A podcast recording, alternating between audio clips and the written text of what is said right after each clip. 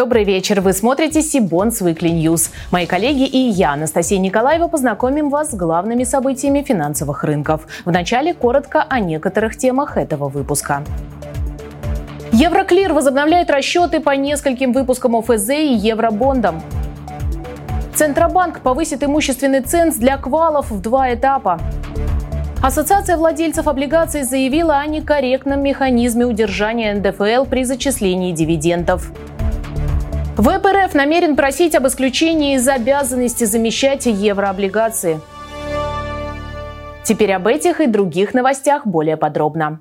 Евроклир возобновляет расчет для пяти ценных бумаг Российской Федерации. Об этом сообщили участники рынка, получившие соответствующее уведомление от Международного депозитария. В нем идет речь о двух выпусках гособлигаций флотеров с погашением в 2024 и 2025 годах, двух выпусках УФЗ, инфляционных линкеров с погашением в августе этого года и в 2032 году, и одном выпуске суверенных еврооблигаций России с погашением соглашением в 2025 году.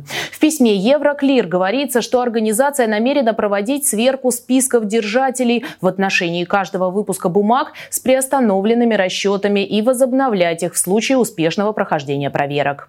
При этом уточняется, что расчеты будут снова приостанавливаться в случае, цитирую, новых событий, препятствующих их нормальному проведению. Напомню, расчеты по всем российским бумагам, включая облигации федерального займа, корпоративного корпоративные бонды и акции были приостановлены Международным депозитарием осенью прошлого года после начала осуществления НРД операции по принудительному переводу этих бумаг в российский учетный периметр.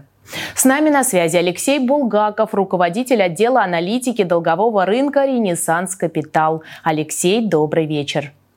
Добрый вечер, Анастасия. Почему Евроклир возобновил клиринг именно по этим долговым бумагам и ждать ли нам в ближайшее время расширения этого списка? Видимо, сейчас завершился процесс реконсиляции в отдельных выпусках, и поэтому Евроклир решил ими торговать. При этом, как бы в своем сообщении, он весьма конкретно сказал, что э, мы проводим такой процесс в отношении других выпусков тоже. Возможно, что начнется торговля и в других выпусках. И, соответственно, э, но если опять появятся какие-то сомнения в том, что какие-то нерегулярности происходят в каких-то отдельных выпусках, мы опять будем продолжать, мы введем опять запрет на, на settlement этих выпусков. Практическое значение этого для участников рынка, ну, первое, во-первых, самое позитивное это сентиментальное, потому что вот слухи о том, что вот-вот там у нас освободятся торговли ОФЗ, освободятся торговли бумаги с УАСИНами, и ходили там еще, наверное, с февраля, вот, сейчас это слухи появили подтверждения, несколько поздно, но лучше поздно, чем никогда.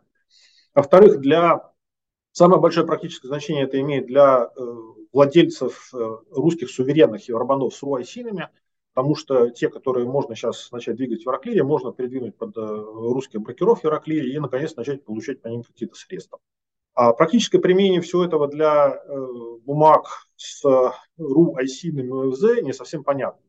Наверное, большинство из них использовали опцию принудительного перевода, ну, имеется в виду русских инвесторов, и давно уже держат э, зеркальные бумаги в НРД.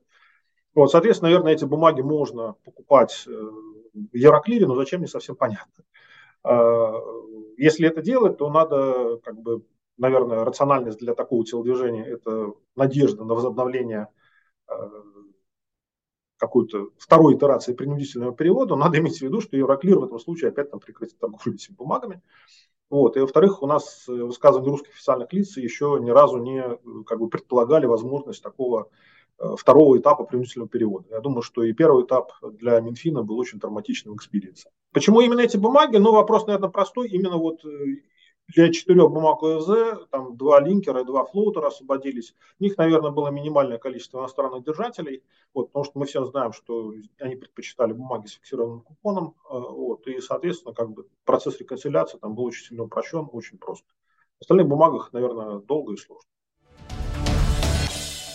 Продолжение темы гособлигаций – официальная новость от Министерства финансов. Ведомство зарегистрировало в начале этой недели новый выпуск 15-летних УФЗ с постоянным купонным доходом на 750 миллиардов рублей и погашением в мае 2038 года. Бумаги имеют 30 полугодовых купонных периодов. Ставка купонного дохода 9,8% годовых. Конкретные даты аукционов, которые УФЗ ПД будут предлагаться к продаже, будут определяться исходя исходя из рыночной конъюнктуры. Первый состоялся уже на этой неделе. Минфин разместил облигации почти на 36,5 миллиардов рублей при спросе почти в 59,5 миллиардов рублей. Цена отсечения составила 93,5% от номинала, а доходность по средневзвешенной цене 10,94% годовых. Напомню, предыдущий выпуск ОФЗ ПД 262-42 был зарегистрирован в январе текущего года. Эти бумаги имеют 13 полугодовых купонных периодов и ставку 9% годовых. Срок их погашения – август 2029 года. Имущественный ценз для получения статуса квалифицированного инвестора в настоящий момент составляет 6 миллионов рублей. Однако еще летом прошлого года Центробанк настаивал на повышении порога до 30 миллионов рублей. Впрочем, позднее регулятор заявил, что рамка может быть разумно снижена. И вот недавно на площадке Петербургского международного экономического форума руководитель службы по защите прав потребителей и обеспечению доступности финансовых услуг Банка России Михаил Мамута поделился конкретикой. По его словам, Банк России намерен повысить имущественный ценз для квалов в два этапа. На первом он вырастет до 12 миллионов рублей, а на втором до 24-25 миллионов рублей. Регулятор пришел к таким цифрам после дополнительного анализа с учетом накопленной инфляции и международного опыта. Михаил Мамута также уточнил, что срок между этапами составит год или полтора. Он отметил, что такой временной лак необходим для того, чтобы рынок успел адаптироваться регулироваться, а Центробанк смог запустить и другие неимущественные критерии квалификации. В первую очередь речь может идти о специальном экзамене. Механизм удержания налога на доходы физических лиц при зачислении дивидендов на брокерский счет работает некорректно. С таким заявлением выступила Ассоциация владельцев облигаций, которая направила письма с запросами о возможных планах по изменению механики удержания НДФЛ в Сбербанк и ВТБ. По мнению экспертов ассоциации, исчисление и удержание налога должно производиться не в момент поступления дивидендов на брокерский счет, а либо по окончании налогового периода, либо при выводе средств с брокерского на банковский счет. В подтверждение своей позиции в ассоциации ссылаются на действующие положения налогового кодекса. Мы обратились за комментарием к члену Совета ассоциации владельцев облигаций Алексею Пономареву. Алексей, добрый вечер. А, добрый вечер, Анастасия. Поясните, пожалуйста, в чем заключается принципиальная разница в моментах исчисления и удержания налога в отношении дивидендов? А, дело в том, что дивиденды у нас могут зачисляться как на банковский счет, так и на брокерский счет.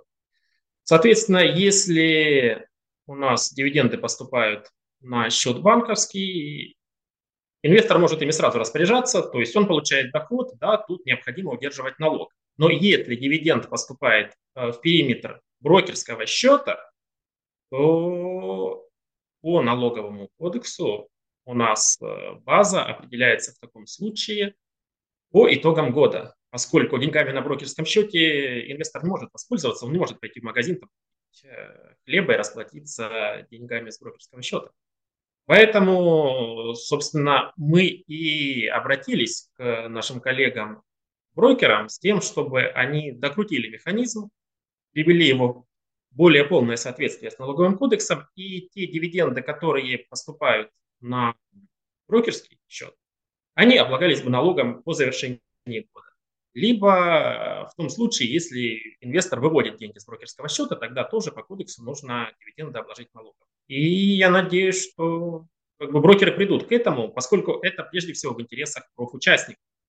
Э, больше денег будет у физических э, лиц на брокерском счете, соответственно, больше ликвидности будет в рынке, люди будут больше торговать, а брокеры получать больше комиссионного дохода.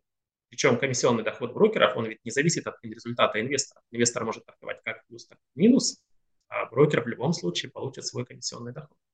Так что это вот ситуация вин-вин в нашем понимании.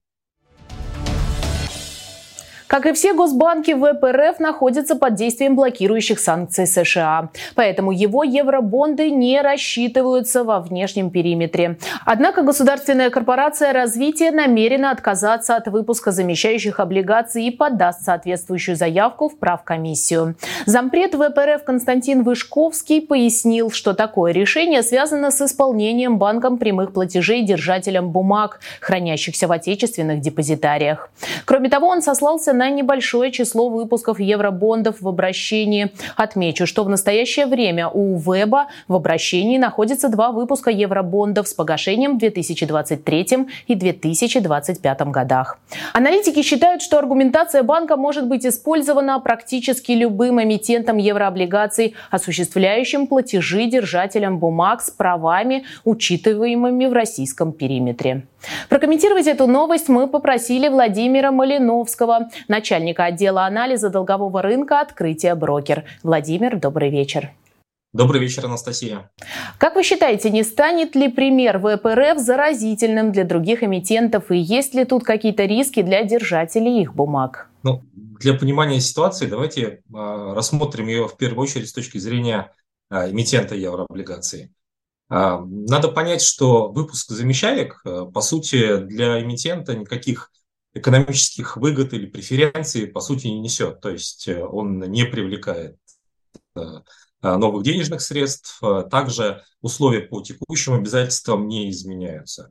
А с другой стороны, ему для выпуска облигаций в любом случае необходимо будет привлекать организатора, а, подготавливать эмиссионную документацию, привлекать также организатора торгов в московскую биржу, то есть, по сути, нести дополнительные издержки, которые, повторюсь, никаким экономическим э, преференциям для него не приведут. Э, ну, с этой точки зрения понятно, что, наверное, замещая еще и облигации больше интересны в первую очередь держателям э, евробандов, потому что позволит э, повысить на ликвидность по их активам, позволит их реализовать по рыночной стоимости. Ну и, наверное, а, интересная а, общей массе инвесторов, потому что у них появится новый а, инструмент бивалютных облигаций, который, собственно, можно будет разместить э, свои денежные средства. То есть, э, по сути, позиция, еще раз, э, с точки зрения эмитентов ясна, они несут дополнительные расходы, не получая, по сути, ничего взамен. Будет ли эта позиция принята и понята на официальном уровне пока непонятно. Надо следить, собственно, за процессом а, замещения, как он будет идти, за комментариями официальных лиц. Собственно, только э, это даст возможность понять, э, кто в итоге заместится, а кто останется, как говорится, как есть. Есть ли какие-то риски для инвесторов? Э, ну, на самом деле, риски это в первую очередь, повторюсь, для держателей, что они не получат э, замещающие облигации и не смогут там по рыночным ценам их реализовать. Ну и, наверное, риски для тех, кто активно играет э, в покупку э, евробандов на внешнем периметре, перевод их на внутренний рынок. Для них вот эта неопределенность, э, э кто в итоге заместится, а кто нет, э, она э, повысится, ну и, соответственно, повысятся риски таких сделок. Пока что других э, э, негативных факторов э, я для рынка не вижу. На прошлой неделе группа компаний Сибонс провела онлайн-семинар с представителями крупной независимой лизинговой компании PR Leasing. Завтра, 23 июня, эмитент начнет размещение очередного выпуска облигаций, заявки по которому собирались во вторник, 20 июня. В преддверии размещения генеральный директор Айрат Фаткулин и руководитель казначейства Розалия Камашева рассказали о деятельности компании, о трансформациях и адаптации бизнеса в условиях геополитической нестабильности и санкций, а также также обсудили актуальные изменения на рынке публичного долга. Ставим себе задачу вырастить новый бизнес по итогу 2023 года до э, суммы 10,2 миллиарда рублей, так, чтобы лизинговый портфель превысил 12 миллиардов. Э, для чего, в общем, впервые с 2021 года, когда мы размещали дополнительный выпуск облигаций, мы возвращаемся на рынок облигационных заимствований. Добавлю, что по итогам букбилдинга PR Leasing для предстоящего облигационного выпуска установил ставку на уровне 12,5% годовых. Его объем составит не менее полутора миллиардов рублей, а срок обращения 8 лет и 11 месяцев с офертой через 3 года. Купонный период 30 дней. На этой неделе наша компания провела вебинар с еще одним эмитентом группой компаний Мосгорломбард. Генеральный директор группы, председатель Совета национальное объединение ломбардов Алексей Лазутин рассказал о самых важных трендах в отрасли, поделился планами компании на будущее. Отдельными темами для разговора стали тенденции на рынке высокодоходных облигаций, трансформация рынка IPO и возможности, которые сегодня открываются для инвесторов. Э, то есть мы э, э, существенно снижаем риски для держателей наших бумаг, по нашему мнению, потому что мы э, долговой капитал используем только в развитии действующих э, объектов и только на, если мы говорим про ломбардный сегмент, выдачу займов в ломбардах, ну, привлечение клиентов, выдачу займов. И второе – это наполнение оборотных средств оптового направления, которое нуждается в этом, и, и за счет чего можно существенно увеличить Э, оборот как раз вот этого трейдера золотого. Записи семинаров уже доступны на нашем YouTube-канале. Ссылки вы найдете в описании к этому видео. В завершении выпуска отмечу, что наша редакция приступила к подготовке нового номера журнала Сибонс Ревью. Тема номера – международные рынки. Мы приглашаем авторов к сотрудничеству. Если вы являетесь экспертом рынка капитала и хотели бы стать автором популярного профессионального издания, отправляйте заявки на почту редакции. В заявке необходимо указать ваше полное имя, имя, место работы и должность, а также тему и 3-5 тезисов статьи. Среди полезных ссылок к этому видео вы найдете и ссылку на электронный архив нашего журнала. И это все новости на сегодня. А чтобы не пропустить анонсы предстоящих конференций, онлайн-семинаров и новых выпусков Сибонс Weekly, не забудьте подписаться на наш канал, а также на телеграм-канал Сибонс. Я же прощаюсь с вами. До встречи в следующих выпусках.